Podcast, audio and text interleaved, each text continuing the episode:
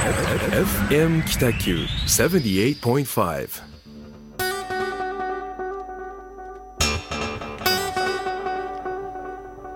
押してる。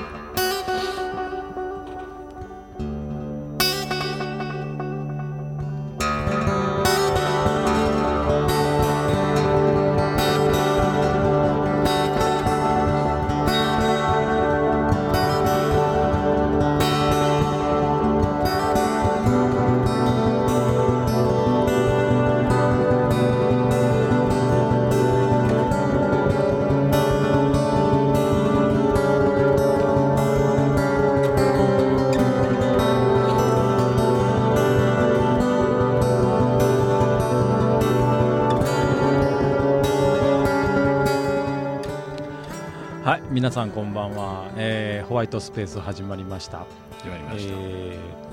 ー、そうですね、一級建築士の田村誠一郎とグラフィックデザイナーの岡崎智則がお送りするホワイトスペースですね、えー、どうぞよろしくお願いいたします。よろしくお願いします。すいません、ちょっと余計な声が入ってしまいました失礼しました大丈夫でしょう、はいえー、だいよんかいめですね。はい、はい、どうですか、あのやっと緊張もほぐれてきた感じじゃないですか、はい、そうですね、もうあんまり緊張しなくなったような気はしますけど、あの、はい、前回はですね、うん、僕が結構ベロベロに酔ってしまって、うん、本当にあの自分のことばっかり、はい、えー、話してしまったなって、まあ、猛省してるわけですけどいいんじゃないですか、日本一は話していいんですよ、はい、いやいやで、あの、まあ、今日もですね、あのふたりでここのラジオスタジオに、はい、えー、エフエム 北九さんのスタジオに来る前に、はい、あのまあ、ちょっと一杯飲んできまして、はい、まあ、ちょっと恒例にもなってますので、うん、あのまあ、町の活性化というところでは、はい、どこで飲んできたかみたいな紹介をですね、うん、そうですね、えー、したいなと思います、はい。じゃあ今日は岡崎君から、はい、えっと、今日はですね、肉球っていうかわいい名前のちょっと硬派な焼肉屋に行きまして、うん、京町、あ、魚町いっ丁目ですね、ですね、中銀通りの境目の最近できた焼肉屋さんなんですけども、はいはい、いや一瞬でしたけどめちゃくちゃ美味しかったですね。いやですね、はい、あのーまあ、ここオーナーさんは石本さんって言って、はい、えっと、コレットの、えーうんまあ、南側のなんだ、あのスペインバルをスペインバルを、はいはい、っていう、まあ、元々オープンした創業のねオーナーさんで、でその次に店舗目は福岡で出されてさん店舗目で、はい、肉球っていうあの オーピーキュー っていう オーピーキューアール のあのねアルファベットの順でバル O、 なるほど、福岡 P なんちゃらみたいな、バル P で、で今度肉球っていう、ね、へーっていうところに行ってまいりました、はい、えー、肉だけにさんがつにじゅうくにちオープンしてたんですよ、ね、そうなんですね、はい、知らなかったですで、まあ、僕らの事務所のね、うん、ほんと真ん前で、そうですね、どんな店ができるのかなっていう、はい、気になってましたけど、ね、はい、気になってました、ね、うん、まあ、そこでそれぞれ、えー、僕は生ビールにはいとですね謎の内訳を内訳を生ビールにはいと、はい、あのハイボールいっぱい、ハイボールいっぱい、はい、岡崎君は僕は生ビールいっぱいとハイボールにはいですけどこれ誰が興味あるんですかっていう話ですけどさんばいずつの、ね、さんばいずつ、はい、あの僕一つ決めてるのは、はい、あのラジオの今日の、ね、はいはい、まあ、収録がある日は、はい、お昼ご飯を食べないと。ほう、それはなんでですか。アルコールが回りやすくするため。ああ、ということなんですね、はい、もうビールいっぱいめからガンガン来るのでもうそのノリで。なるほどなるほど、あ、それいいですね、ですね、今日なんかはその肉球でさんじゅっぷんぐらいしかちょっと時間が取れなかったので、はいはいはい、まあ、にはいめの生ビールを頼むときに、はい、えー、ハイボールも一緒に頼むっていう、ね、なるほどそうですね、はい、そこのゼロ次会で何をやっているかというと、うん、打ち合わせをしてるんですよねあのラジオも一応ゆるい、何を話そうっていうのを話し合ってるんですけども、ね、うん、さあちょっとあの前回からですね、うん、いっかげつ経ってなんかいろいろ動きがあったかと思うんですけども、うん、ね、はいはい、まあ、前回それでちょっといちじかんいってしまいましたので今日はもう、まあ、そうだね、お互いの活動報告で終わってしまったみたいな先月のパターンがあったのでそうですね、うん、今日はちょっとその辺はもうあっさりいくようにしましょう、うんうん、そうですねはい、わかりました。えっとですね、あのー、私がですね福井県に行ってきたんですけども、うん、福井県はちょっと、あのー、知り合いのグラフィックデザイナーの方がいて、うんうん、内田君っていう内田さんなのかな、ちょっと年上なんですけど、まあ、ひょんなことで北九州で出会って、うん、で、えー、今度新しいビルの改装をするプロジェクトがあるから、うん、できたら来てねって言われて、分かりましたみたいな感じで言ってて、はいはい、本当に行ったっていう、まあ、かなり強行スケジュールだったんですけど、有言実行な岡崎デザインまあたまにできないんですけどでそこに行ってきたんですけども、はい、駅から歩いてごふんぐらいですかね。あ、割と街中ですね。街中なんですけど、うんうん、そこにあの、えー、と中央さん丁目、福井市の中央さん丁目 ごのじゅうに っていうところに、うんうんうん、クラフトブリッジっていうですね、小倉でいうなんどんな建物なのかな、なんかちょっと古い建物を、うん、もうその内田さんが惚れ込んで、うん、まあ、そのリアルな金額とかも全部教えてくれるんですけど、うん、とんでもない金額をかけて改装して、うん、とんでもなくかっこいいものを作ってるっていう、うん、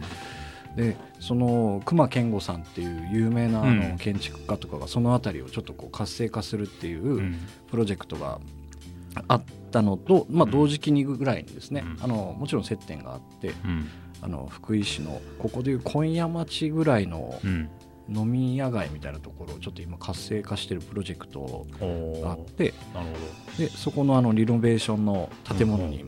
行ってきたんですけども、はい、あ、めちゃくちゃかっこよくてですね、グラフィックデザイナーがリノベーションの建物をこう改装していくってちょっとイメージできないんですけど、うん、まあ、なんか個人的にはあの自分の作品を展示してる、うん、まあ、ギャラリーみたいなもんだっていう割り切ってて、うん、まあ、あとはその採算が合うビジネスをそこで展開しているっていうですね、うん、まあ、福井県の人口を考えると、うん、小倉、小倉より多いんですかね、福井市って。えーとですね、はい、福井市は人口のデータがありますか、ね、人口データがですね福井市はにじゅうろくまんごせんにんと、お、うん、八幡、八幡西区と一緒ぐらいですね、ぐらい、うん、ですね。その中であれだけ尖ったことをやれるっていうのがですね、ちょっと感動を受けてしまって、でそのまんまもう、あのー、僕も熱が上がってですね、うん、飲みに行ったんですけども、結構可能性を感じましたね、えっと、平面で表現するだけじゃなくて、はい、あの立体的に物事というか街を捉えて、うん、どういうふうな街の活性化をするかっていうのをずっと考えてる人 で、うんうんうんうん、でリノベーションスクールでもユニットマスターかなんかされてるはずです。なるほど、はい、そういうリノベーションにも長けてるグラフィックデザイナー、ね、そうですね、チームでやってて、なるほどですね、うん、っていう方だったんですけども、うんうん、でその足で、はい、今度あの東京に行きまして、はい、あのぐるりの竹森さんという方とふたりでですね、はい、東京に行って、はい、あのデザイン展を見て回って、はいはい、で、えー、と最近あの藤沢っていう神奈川 の、 あの湘南のあたりの鵠沼海岸っていうところがあるんですけども、うんうん、はい、鵠沼海岸駅っていうところの近くにパン屋さんがオープンしたんですけど、そこ の、 あの、えー、とショップカードとか名刺とかデザインさせてもらったんですね、うんうんうん。でこれもあのつながりが北九州からご縁が発生して、うん、えー、そこのパン屋さんのもろもろのデザイン物をちょっとさせていただいたんですけど、なるほど、はい、うん、そういうちょっとツアーに強行で行ってきました。なるほど、はい、なかなか岡崎デザインの活動も全国に全国、全国区になってきましたね。 そ,、まあ、そうですね、ありがたいことにちょっとそういうところに行って、ね、うん、でちょっといっこ宣伝がありまして、はいはい、そこ の、 あの湘南のパン屋さんが、ええ、今度福岡の中央区ですね、はい、タオカフェ、清川のタオカフェっていうところでごがつじゅうよっかになぜかなんかナッツのイベントをするらしくて、もうほぼ女性で、はい、もうあのなかなかこう過去にイベントやった時も、うん、席がすぐ埋まるみたいな、うん、ちょっと面白いイベントをやるみたいなので、はい、ごがつじゅうよっか、えー、ナッツのプロっていうのを Facebook で検索したら出てくるみたいなので、はい、これぜひあのオーナーの方たちがですね、うん、結構ユニークな方なんで、うんうん、ぜひ見てあの参加されてください。わかりました、はい、ちょっと見てみます、はい、Facebook でナッツのプロナッツのプロですね、はいということで、はい、僕はもう駆け足で今話しましたけどこういうのが、まあえっと、しがつですね、いろいろ行ってきました。あ、はい、なるほど、今月ですね。今月、分かりました。田村さんはどっかに行きましたか？えー、とそうですね、はい、私は東京に出張に行ってきまして、はい、えーまあ、何をしに行ったかっていうと、はい、あのーまあ、東京にですね、東京というかあの拠点はセメントプロデュースっ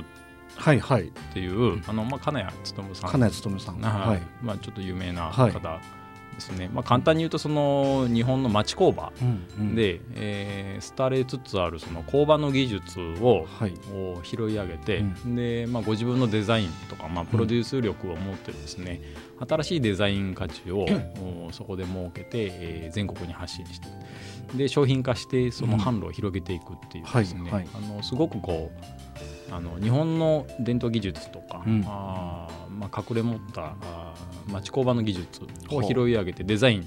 の力を入れて、で、まあ、商品を作っていくんですね、うんうん、でそういう活動されてる金谷さんが、はい、あ東京の青山ショールームっていうのを持ってまして、はい、でまあ、セメントプロデュースで持ってらっしゃる。そうですそうです。でセメントプロデュースが、まあ、プロデュースした商品をいっぱい置いてるんですけど、そうなんですね、まあ、そこにふらっと遊びに行きまして、でまあ、もちろんそのアポ、アポ取ってというか、はいはい、金山、金山さんいますかみたいな感じで、ね、はいはいはい、まあ、行ったんですけどね、へまたその青山がですね、あのプラダとか、はいはいはいはい、あのお店がある真裏の通りで、へ一等地です、ね、もう一等地なんですよね。洗練されてるあの場所で、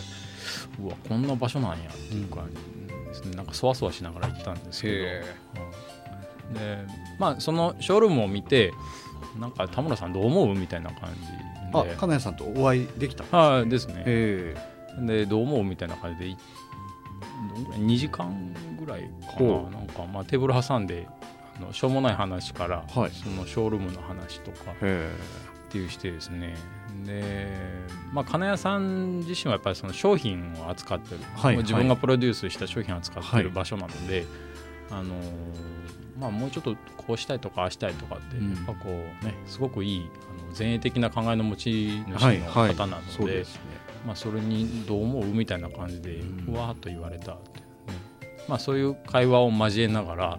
これがどうだろう仕事になるのかどうかって、まあ、別として、はいはい、別として、うん、まあ、ああいうなんか日本の中心となる場所でですね、はい、なんかそういうこう、そうですね、うん、商品プロデュースとか空間の話を、うん、こう交えてきたっていうような感じですね。素晴らしい、まあ、刺激を受けて、はい、あとまあそれともう一つですね、はい、あの今たむたむデザインで進めてる田川 の,、はい、あの板駅の改修事業ですね、はい、でまあ、せんろっぴゃくへいびょうあるのが今もうもぬけの殻で廃墟みたいになってるんですけど、生きてるのはその駅のコンコースだけって、はいはい、でまあ、その駅舎のリノベーションの事業をずっと進めてまして、うんうん、でまあ、それのなんだ視察といいますか、はい、あの秋葉原にですね、はい、あのマーチエキュートっていう、はいはいはい、旧あの駅舎をこう改修して、うん、まあ、商業施設を入れ込んだっていう場所があったので、うんうん、ちょっとそれを見たいなと思ってですね、で秋葉原まで行って、でそのマーチエキュートまで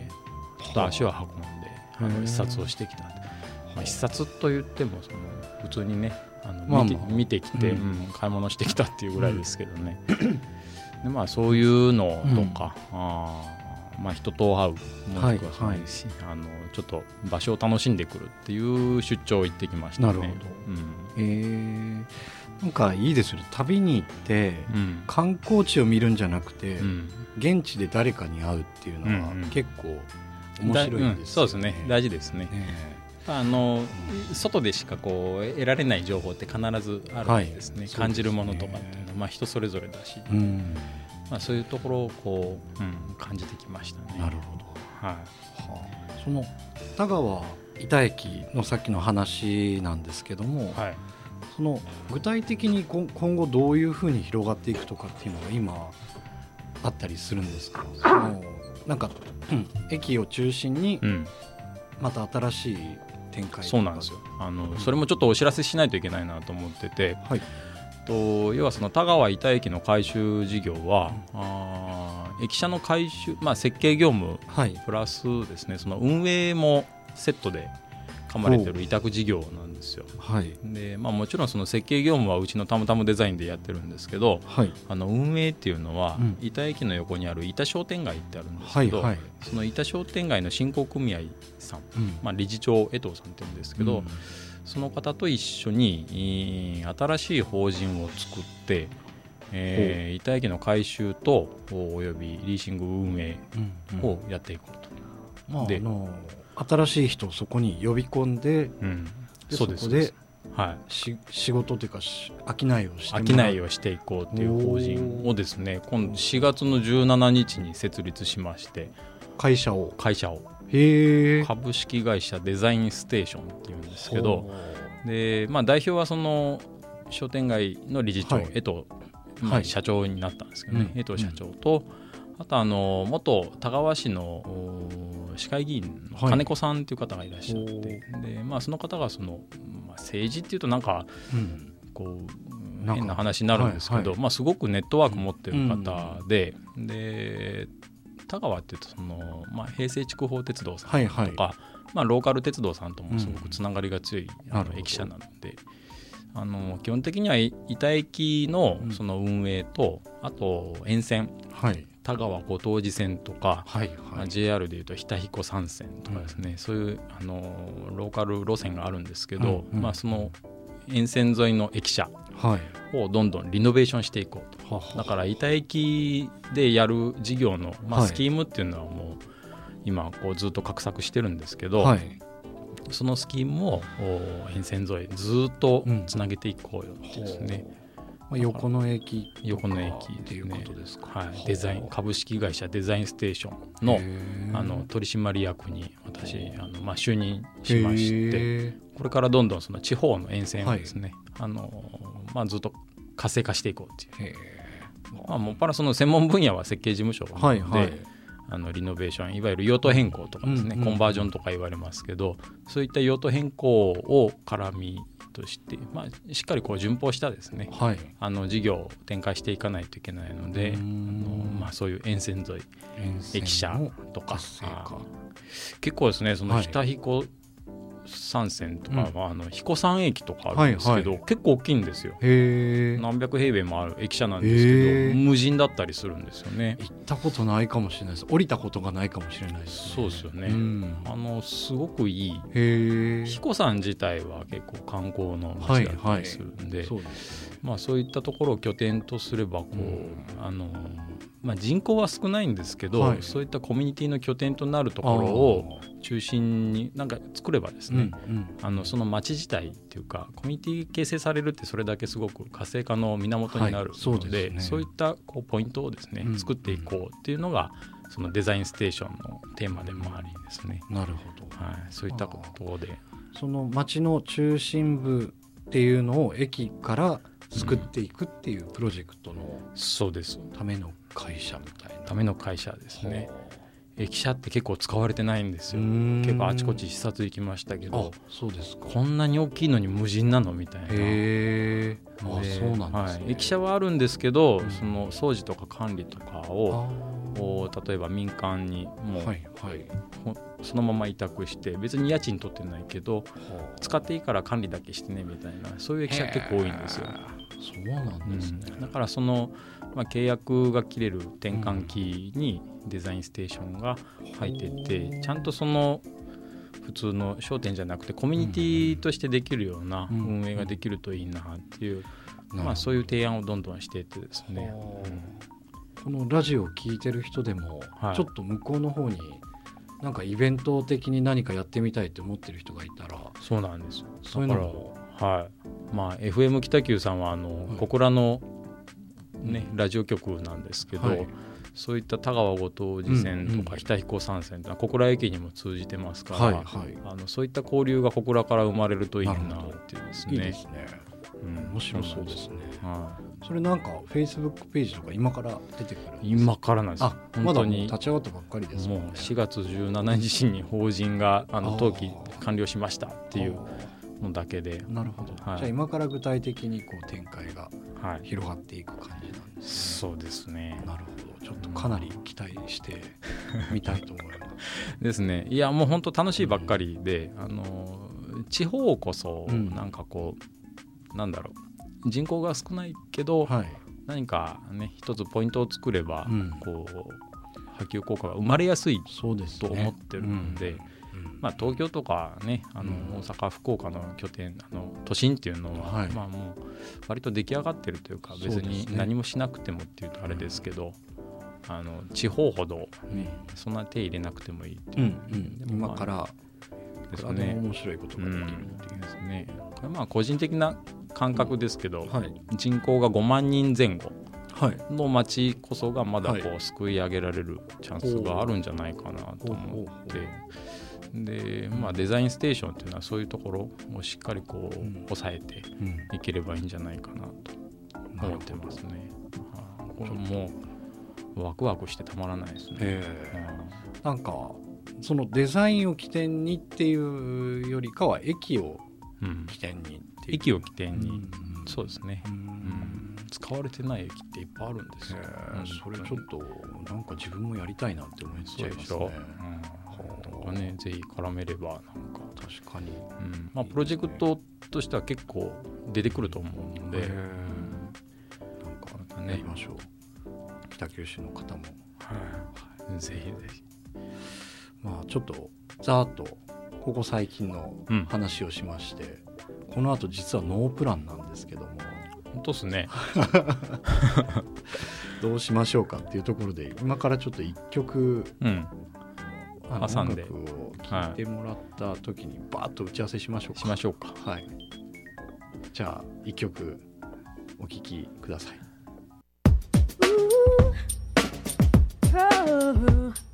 Don't touch that dial エフエム 北九。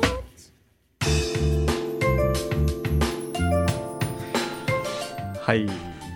もうギリッギリでしたねたった今お手洗いから戻ってこられた田村さんよかったです。駆け足というかダッシュでしたねダッシュ B ダッシュできました一人だったら何喋ろうと思って今ぼんやり考えてましたけどよかったです。いや間に合ってよかったですあのですね、ちょっとあんまりこういつも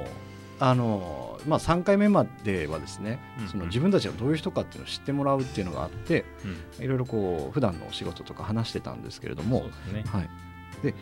今後そのデザイナーがラジオをやっていくっていうところのなんか面白さみたいなのを、うん、なんか話でできないかなっていうのはちょっとお互いちょっとよく話してて、うんうんはいでですねまあ、あのさっきの話を引きずるわけではなくて、うん、あのその人口が今北九州ってものすごく今減ってるっていう表向きにかどうか分かんないですけど、うん、言われてるじゃないですか、うん、もう人口、えーと、転出超過率、うんうん、日本一みたいなところで、うんうん、でこれまあ自分たちもそうですし、うん次の世代の人たちにとってその街じゃなくなる恐れがあるエリアで僕ら今仕事をしてるんですけど、うんはい、でこれをその今までだと行政とか、うん、その大企業を誘致するとかっていうような、うんうん、あの大きな変換というか変革みたいなのを、うん、あのちょっと偉い方がやってたんですけども、はいはい、まあそれも今そのこのこの先ですね、はい、自分たちも真剣に考えないといけないんじゃないかっていうのをそうですね、はいうん、思ってるんですけども、はい、で、えっとまあ、突然なんですけど、ええ、その転出どうやって止めたらいいと思いますかっていうのをあいやそうなんですね、はい、僕はですね、はい、その人口が減るのはきっと止められないと、うん、思ってて、はいあのまあ、出生率が下がってってるから、うんうん、それどうしようもないんですけど、うん、ただその一部では、はい、結構北九州とかってあの文字でいうと代理とか人口じわっと上がってるんですよ、はいはい、あ、そうなんですか、はい、えー、でそれの影響っていうのはマンションがボコボコ建ってて、あで、はい、まあ、マンションデベロッパーさんが、はい、こう土地をねあの、まあ、安く買ってというか相場で買って、はい、でそこにこう、まあ、コスパのいいマンションをどんどん建てるから、はい、その一般のユーザーさん、うん、消費者の人たちにもこう手頃な値段で提供できるっていう、はい、でまあ、大企業の、まあ、従業員さんとかスタッフさんがどんどんそこに移り住んでいくっていう、はい、で人口世帯数は増えてるんですけど、はい、ただそのベッドタウン化してるんですよね。だからそこから福岡に通勤したりとか、はい、そういうことなんですか、はい、まあ、小倉っていうこともあるんでしょうけど、なるほど、昼間の人口がすごく少ない、ただ夜の人口は増えてる、増えている、まあ、人口の推移だけで見ると結構増えてるっていう町も実際あったりするんですね。行橋もそうですよね。ああ、そうなんですね。はい、行橋駅の周りはどんどんマンションが建って、はい、ですごく手頃な、はい、あの価格なのでどんどん人は入ってくるけど、あの昼間の人口がすごく少ないっていう、はははでその人口推移だけで見ると、うん、増えてる町も若干あるんですけど、かといって活性化してるかって、まあ、そうでもないですよね。で、まあ、単純にその人口推移だけで、はい、あの見ていくっていうのは割と危険なことじゃないかなと思ってて、はあ、なるほど、実際はその減ってるのをどう対処していくかっていうことだと思うんですよ、うん、はい、で、まあ、うちはその設計事務所としてやってますので、はい、えーまあ、不動産の方と肩を並べてやってたりはしてるんですけど、はいはいはい、その辺をコントロールできるのはやっぱりその不動産業界の方だったり、うんうん、建築業界の方だったりとは思ってます。なるほど。で、単純にまあちょっとこう立ち話とか、はいはい、まあ、伸びの場で結構その人口密度が重要じゃないかって言ってたり、まあ僕は言うんですけど、うん、まあ、例えばそのいちキロ平方メートルあたりの、はい、まあ、人口が減るとすれば、うん、あ北九州市で言えばどんどん、うん、まあ、ひゃくまん人切ってきゅうじゅう今ごまん人ちょっとぐらいだったりするんですけど、はいはい、そのいちキロ平方メートルの人口密度を保つことが大事じゃないかなと、うんうんうん、なるほど、面白いですね、その話を、はい、まあ、さっき言った駅舎とか、はい、あの町だったり市役所近辺とか、うん、そのその町の中心と言われるところの密度を、うん、あのできるだけこう維持していくっていうのが大事で、でまあ、どれだけその街の真ん中に人を集められるかっていうのがポイントかなと思いますね、うん、そのあえてその街の真ん中って今でいうとこのその、まあ、昔は駅が必ず街の中心にあったとして、うん、はい、で今、まあ、ちょっとその大型なですね、ちょっとこう郊外にできたショッピングモールとか、はい、っていうもうその街の真ん中が今もうなくなってるような状態になってきてるじゃないですか、はいはいはい、でやっぱりそれってそのさっき言ったあの人口密度で考えると、うん、やっぱり駅とかに一回人が集まるちゃんとした場所をキープ、うんまあ、キープするというか、そうですね、まあ、活性化っていう言葉を、うんまあ、どういう基準で、うんうん、定義するかっていうところは、うん、僕は人口密度だと思ってて、なるほど、でまあ、よくその市町村のデータでいう人口密度ってあれいちキロ平方メートル、うん、いわゆるいちキロ ×いち キロっていういちキロの真四角の中に何人がいるかっていうですね、はいはい、まあ、小倉北区でも南区でも、うんまあ、北九州市かもしれないですけど、はい、それはそのいちキロ平方メートルあたりで数えられてて、でその密度をいかにその北九州市であれば、まあ、小倉北区が中心とされてるじゃないですか、はいはい、その密度をいかに保つかっていうところじゃないかなと思うんですよね、うん、なるほど。そういう意味でいくとその、まあ、自分たちの仕事って割と人と、はい、まあ、会話をせずに、うん、まあ、ある意味コミュニケーションが取れる、うん、飛び道具みたいなものを作っているような仕事でもあるわけじゃないですか、うんうん、そうですね、まあ、遠くから見たら建築が見えたりとか、はいはい、まあ、市役所に行くとチラシがあったりとか、うんうん、でそのまあ、デザイナーというその立場っていうよりかはコミュニケーション取れるチャンスが他の方よりかちょっともしかしたら多いかもしれない、そうですね、ってなるとやっぱりその北九州市の方のみに向けた分かりやすいものを作る反面、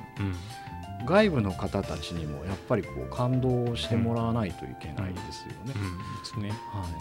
い。そういう意味ではもう自分のスキルをやっぱアップ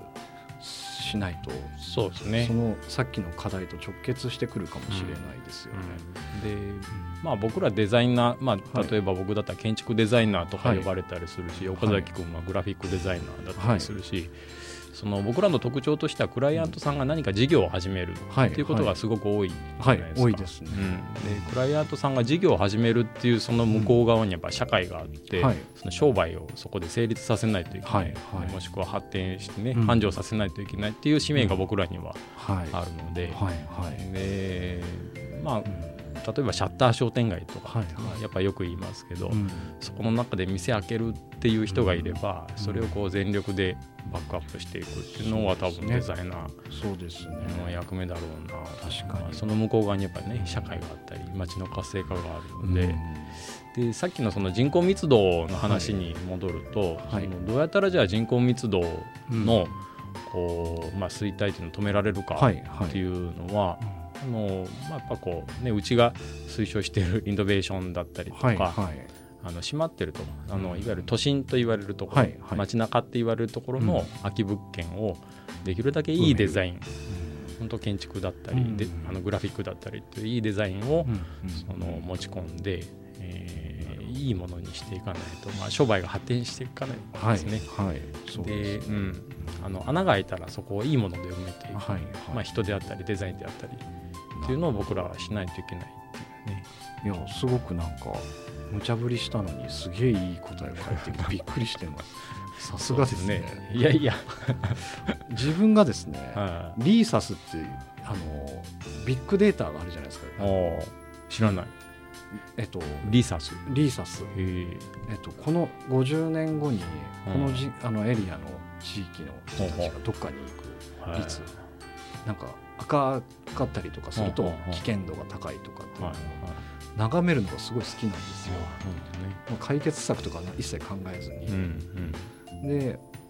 えっと、ただそのそれはあくまでも予定で、うんまあ、いろんなこう社会情勢があったりとか、うん、天災があったりとかして変わっていくこともあるとは思うんですけども、うんうん、なんで減っていってるんだろうっていうのを、うん結構考えたりはするんですよね。うん、で街をいろんな別のエリアに行った時に街歩いてて、うん、でやっぱりそういう街にちゃんとえ人地区に尖った人がいたりとかして、うん、で、まあ、それがそのデザイナーなのかなんか街づくりの方なのか、うんまあ、なんかアーティストだったりとかもするし、うんうん、えーと、その な, なんていうんですかねあの、まあ、これもう自分も そ, のそういう仕事をしてるんで、うん、どういうふうにそこを磨けばいいんだろうかっていうのを自問自答しながらそのビッグデータを見るっていうなるほどちょっと楽しみがあるんですけど、まあなかなか答えは出ないんですけど、ね、一番分かりやすいステップでいくと、うん、人口流出をいかに止めるかっていうのがまず課題の一つ、うんうん、でそのためにはえー、自分の腕を磨くというか、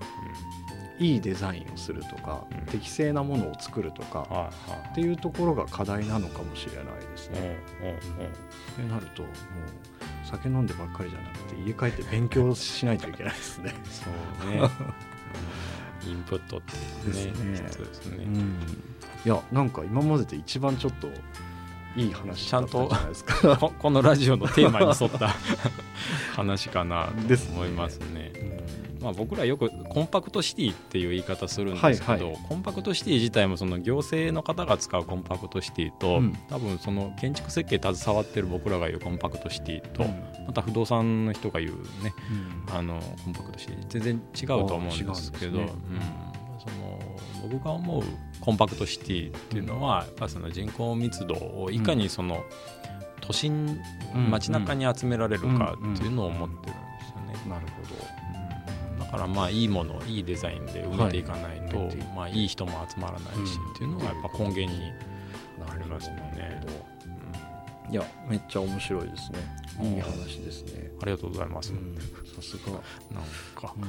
普段こんな話しないのにみたいなね。そうですね。あんまりしないですよね。うん、ですね。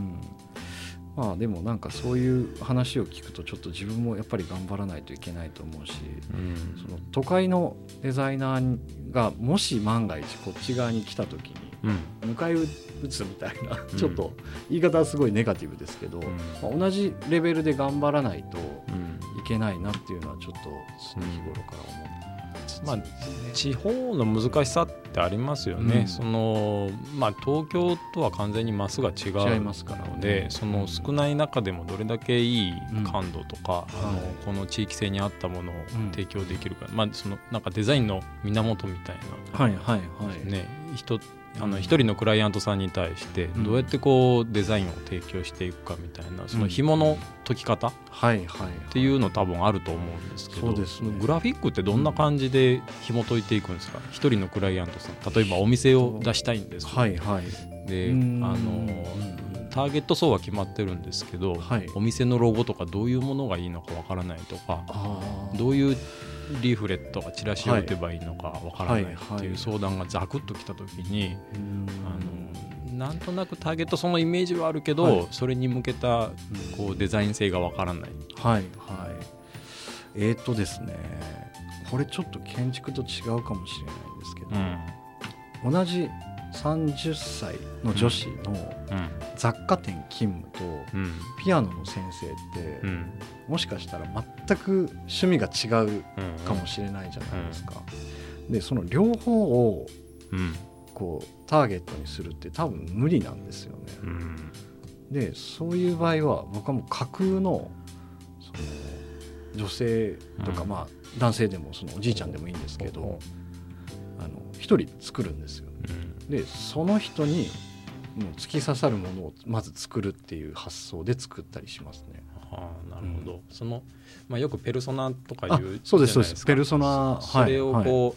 まあ、クライアントが持ってるイメージがまだ漠然としたものだったら、うん、こっちであえて設定してあげて、そうです、そうですこの設定でどうでしょうかみたいな提案で持っていく。そうですね、うん、だからそれをそのまんまデザインに落としたりしてるデザイナーがいたりして、うん、あのえっとですね名前忘れてしまったな、サリー・スコットっていう服のブランドがあって、うん、でそこはあの旅をする少女が、うんうんいろんなエリアから絵はがきを出すっていうテーマで毎回ポストカードというかリーフレットを作ったりするっていう、その菊池敦樹さんっていうデザイナーが作ってるんですけど、これもみんななんか女子はキュンキュンするらしくて、でそれは多分そのペルソナを決めてその人から発信するっていうところが多分そのコンセプトの肝だと思うんですけど、であとは多分いろんな人に渡ってるはずなのに、うん、共感してその服のブランドが可愛いって思って価値が向上していくっていうようなすごい手法を考えた人がいたりとかするんですけど、僕はそこまでその、ね、大きく全国に発信したりするお仕事っていうのは今そんなにたくさん持ってるわけじゃないんですけど、うんうん、北九州で行けばそのアミュプラザのどっかの雑貨屋の、うんうんあの弟がふたりぐらいいるお姉ちゃん気質のなんかなんとかちゃんみたいな人に刺さる広告を作ろうっていうなんとなくのテーマを持って作ってますね、うん、そのもちろんヒアリングした後、うん、そうですね、はい、というところにターゲットを持っていってるかっていうのをより明確にした上で、はい、その上にデザインを持っていくっていう感じですかね、うん、そうですね、その人が好きそうななんかブランドのうん、イメージとかを持ったりとかですね、うんまあ、チラシもしかりですけど、うん、そういう組み立て方しますけど、うん、ただ、うん、やっぱりそのロジックだけだと思いつかないときは手を動かしますね。そうね、うん、手を動かすって大事ですよね。大事ですね、うん、脳がついてこないときはもう手を動かす、うんっていうスタートですね、うん、そういう設定してもその生みの苦しみというか、うんね、全然降りてこない時ってやっぱあるじゃないですか、はい、ありますあります。その時ってどうやってひねり出すんですか？えー、っとですねなんどうしてるかな、なんか YouTube とかで、うん、薬剤映画とか見たりして一回真逆のことやったりしますねあえてあのなるほど、デザインとは関係ないような、はいうんまあ、薬剤映画というかそのなんか昔のニュース見たりとか、うんうんうん全く関係ないことして、でもう一回今まで書いたものとか見たらやっぱダメやなとか冷静になれるっていう、うん、ちょっとデザインを寝かすみたいなことはやります。でそれでも解決できない時はちょっと飲みに行ったりします、ね、まあそうですね、はい、一回離れてね自分が考えてる途中のものをこうなんか俯瞰するじゃないけどね客観的に見るってすごく大事ですよね、うん、大事なんですよね、うんうん、まあでもですねそのなかなか建築の場合ってもっとこう広いじゃないですか、うん、こう範囲がそうですね、まあうちの場合もその、まあ、住宅のね、はい、一般ユーザーさんだったり、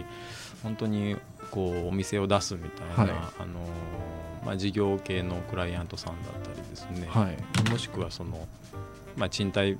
マンションとかのオーナーさんだったりっていう、うん、その様々様々なんですよね、うんうんうんまあ、そのデザインをご提案するときって必ずヒアリングって大事じゃないですか、はいうん、でこういうところを狙ってるとかこういう人に入ってほしいとか、うんうん、もしくはこういう住まい方したいみたいなとこ必ずまあ聞きますよね。なるほど、うんまあそのえっと、ターゲットを決めて、うんうん、で今度その僕の場合は絵を作るんですけど、うん田村さんの場合こう空間を作っていったりとか、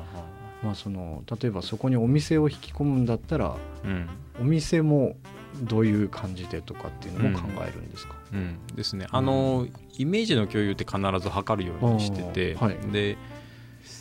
まあ、僕らそのよく翻訳とかって言うんですけどクライアントさんが持ってるふわっととした空間イメージ、うんはいはいはい、こ, こんな感じでも、うん、なんて言ったらいいかわからないっていうのが、うん、ほとんどもうろく割なな割の方なので、はい、その時は本当に写真ですね、はい、あの多分こういうこと言ってるんじゃないかなっていう参考の写真とかもあちこちから出してきてほうほうほうでこの中で一番近いのはどれですかみたいなところから始めますね、うん、なるほどなるほどすり合わせですね、すり合わせですね、うん、で、まあ、これがいいとか、まあこうんこれはもうちょっとちょっと暗いからみたいな、うん、なんかそういう一言一言を拾い上げて、うん、でそこにあのプラスアルファの、はい、そのなんかご提案するというか、はい、僕らなんか提案するときにサプライズとか、うんはいはい、あこれすごいねみたいなって必ずなんか言わせたいじゃないですか、はいはいはいでそういうイメージの共有でベースを作っておいて、うん、でそれプラスアルファそのクライアントさん特有のものをいっこにこつけたりして、はい、で、まあ、ちゃんと提案するようにはしてますね、うん、なるほどですねちょっとそのえっとなんていうんですかねこうクライアントさんの意見で、うんうん、これダメなんじゃないかなって思った時ってどうしますか、うん、言いますか反応が悪い時いやあの自分の物差しの中にそれがないとか、うんうん、ちょっとそれ今この時代でやるかねみたいなこととかがあったりした場合ああの全然つかめない時あるんですよあこのクライアントさんが言ってることが本当に理解できない時があってその時はあの、まあ、さっき言ったイメージの今日いろんな写真とかああの、はいはい、見せてるんですけど、うんうん、ターゲット層と折り合ってない場合とかあるんですよね、はいはいはいはい、その場合はもうその場面場面だけで判断されてるんだなと思って単純にこの写真がいいとか、はいはいはい、でもターゲット層には寄り添ってないとかあ、うん、こ, この家具がいいとかでもそ の,、うん、その方の望んでる暮らしには伴ってないとか、うん、ってい う, こう矛盾したヒアリングももちろんすごくあっててなるほどでそういう時は本当に苦しいですねはなんかちょっとわかるかも、うん、どこに落としどころを持っていけばいいのかっていうですね、うんうん、っていうのはあります、ね、なるほどですね、うん、いや本当たまに僕もパッて思いついた時って、うん、即決してもらえる時とかあるんですよで、はいはい、それってなんかお互い不安なんですけど、うんうん、後でこう変えじわっと変えていってもいいなっていうところで決めたりとか、うん、もうそのまま使ってくれてるロゴマークのお店の方とかもいますけど、うんうん、全然思いつかない時ありますもんねそうなんですよね全く、うんまあ、独立してごねんめになるんですけど、はい、今年はそういう方ふたりぐらいいましたね、えーまあ、ふたりぐらい少ない方だと思うんですけど、どうしようも提案のしようがないというか、うん、落としどころがないっていうのはふたりぐらいいましたね、うんうん、それって、はい、そのお客さんが悪いんじゃなくて、はい、もう価値観をまず最初にすり合わせないといけないっていうところが、じまあ、かなりの確率を占めてるかもしれないですね。ですね。よりヒアリングを繰り返せば繰り返すほど、うん、本当さんじかんよじかんずっと話すんですけどね、はいはい、袋小路 ど, どこに落とせばいいんだろう、うん、結局でも、まあ、あのザクッとした空間 で,、はい、でなんか進めながらも確認していくみたいな、うんうん、っていう場合になりますね。なるほど、うんそうですね、うん、でもなんか悩みは共有そこではできますね。やっぱり同じ悩みは抱えます、ね、落としどころがわからないとかね、はい、なんだろうな、ストライクゾーンが 狭,、うん、狭いのか、うん、こちらがまだ汲み取る力が少ないのかっていうですね、うん、難しいですね。難しいですね。なんか大物のですね、はい、グラフィックデザイナーがもうひゃくまい全部パネルにして、うんでいちまいずつ違うって言ったやつをこう、うん、あの壊していったっていうプレゼンした人がいて、うん、すごいすごい説得力じゃないですかでも残ったやつに決まったって言ってたんですけど、うんうんうん、まあなんかそのプレゼンの手法もちょっと考えた方がいいかもしれないですよねそれぐらい情熱的にやると決まるかもっていう、うん、まあちょっと、ねすごいいい話できてる感じしますけど、ドヤーって感じですけど。そうですね。うん、まあまあでもなんだろう参考になってるのかな、うん、でも。そうですね。うん、まあでもすごく分かるっていう人はなんかいそうな気がしますけどね。ねまあ、うん、それ繰り返していくと、うん、結構その初めのいちじかんのヒアリングだけで、はい、さささってこうスケッチ描いたのがあ、本当もうそんな感じめっちゃいいみたいなすごい反応をもらえる回数が多くなったとかね、うん、それはありますね、うんうん、確かに結局そのヒアリング能力がだんだん上がっているっていう実感はあったりとかですね、うんうんうん、いやちょっと面白い話でしたけどちょっと一回曲を、はいはい、流していただきましょうか。あただあとごふんぐらいなんでもうもうそんな時間話し続けますかじゃあ話しましょうか。うわ本当もうこんな時間ですか。あっという間でしたね。いやあっという間でしたね。あなんかすごくデザイナーらしいトークをしてますけど。そうですね。やっぱこうさんばいぐらいがちょうどいいですね。うんさんばいがちょうどいいですね。はい、はいこの間ちょっと日本酒さん合でしたっけはい僕が、はい、生にはいと日本酒さん合を言ってしまってあれは、まあ、個人的にこうね多分納得いかないトークだったんだと思いますけどそうですねところごとあの飛んでましたからアーカイブ聞いた時あなるほどこんなん言ってたんだっていや今日はなんか個人的にはですねこの話はいつかしたいなって思ってたその人口流出の、うんあの現状があってデザイナーがどうか変わるかっていうのは、うん、あのもうたくさんもういろんな業種の方がやってるんですけどそうですね、デザイナーとしての関わり方っていうのは、うん、そのやっぱりスキルを上げるっていう、うん、企業さんだったら業績を伸ばすみたいな、うん、やっぱりこう身近にある目標がゆくゆくね、うん、その人口のこととかにつながっていくんだっていうのがなんか、うん、改めて分かった気がしますけどね、うん、なるほどですね、うんということであとさんぷんぐらいなんか面白いこと言ってください、はい、来た無茶ぶり無茶ぶり、うん、いやこのラジオはいつも終わった後、はいはい、反省会するんですよね。反省会をしてて、うん、前回あの旦過の大好き屋に行ったんですよね。あですね、うんはい、あの餃子あ中台湾料理ですかね、うんうん、ちょっとね、うん、あの美味しいですね。美味しいあんこは、うんただもうあれですね閉店なんか閉店旦過店は閉店するって言われてました、ね、いつ閉店でしたっけ。えー、っとですねしがつかごがつ末って言ってた気がしますけど僕もその時ちょっと酔ってたんで覚えてないですけどそうですね僕ベロベロでしたもんね、うんはい、そんな話したっけぐらいの感じですかね、うん、そうなんですね。いやあそこは美味しいんですけどね、うんまあ、ちょっと残念ながらあそこ、うん、今回本当はゼロ次会で行く予定だったんですけどまあ、ギリギリまでちょっと仕事をお互いしてたっていうのがあって、うんねまああのまあ、前から行こうって言ってた肉球に今日はちょっと先に順番入れ替えていってしまう、はい、もう事務所の真ん前ですからねですね本当に、うん、肉球の肩ロース、はいですね、めっちゃ美味しかったですね、うん、もう霜降りすぎて、はいあの本当片面ごびょうぐらいでいいですっていうね、うん、あの石本さん言ってくれて、うん、言ってましたけどね、はい、片面ごびょうというかさんびょうぐらい炙ると火がボーって上がるんですよ、うん、ねさんじゅっセンチぐらい火が上がって、うん、うわうわって言いながら裏面ねひっくり返すと肉が柔らかすぎてちぎれるんですよ、うん、でどんだけ柔らかいんだという火が上がってですねあれ米と一緒に食いたいっていう願望も一緒に持ちながら、ね、茶碗の上に乗せてこう焼肉のタレぶわかけてにんにくぶわまぶしてですねいいですね、はあ、ちょっとさんじゅっぷんじゃ時間がね足らなさすぎましたけど で,、はい、でもあの、まあ、メニューあえて頼まずおすすめを出して、うんはいはい、出してくださいなんかねあのオーナーさんも爽やかなイケメンがハッと来てずっと最後まで見送ってくれましたけどまたぜひちょっと行きましょうあそこはですね、はい、行きましょう本当にいやまああのこの飲みはあくまでも、うんうんうんあのまあ、口下手なふたりが円滑に話すっていうかですね、はいそのまあ、戸惑わずに喋るためのあくまでもその定規みたいなもので、うんうん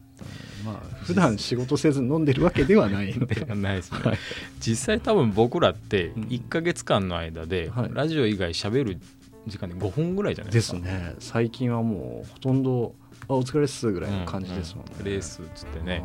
で月いっかいこのいちじかん喋るのがね、うん、まあなんかいい機会ちょうどいいぐらい、ねはい、いいきっかけになりましたね、うん、まあなんかそのお互い今同じオフィスなんですけどそんなにその今何の仕事何件抱えてとかっていうのは意外に、まあ、もちろん一緒にやってる仕事は分かりますけどねっていうですね、まあ、いい機会が、ねうんまあ、近いのか遠いのか分からない関係ですけどね、うんねまあ、そういう感じでまた来月も、あのーうんまあ、ま, またちょっとこうテーマをブラッシュアップというか企画をまた練ってですね来月は来月でまたなんか面白い、はい面白いえっと、来月のだいよん月曜は、はい、ですねにじゅうにごがつにじゅうににちですね、はいはい、のまたしちじそうじゃなかった、ね、はちじからはちじからですね、うん、またあのプレゼントを、はい、あのどしどし応募お待ちしております、はい、そうそう前回あのプレゼント応募したんですけど一人も来なくてっていうねもう周りで配ってまいりました、まあ、定期的にああいうのやりたいですねそうですねはい、はい、あそんなこんなで、うん、今日もはい、お疲れ様でした、はい、またちょっと反省会でいろいろそうですね、ですねはいはい、ディレクターと、はい、叱りを受けたいと思います、うん、分かりました、はい、じゃあまた来月ごがつにじゅうににちはちじによろしくお願いします、はい、お会いしましょう、はい、ありがとうございましたありがとうございます。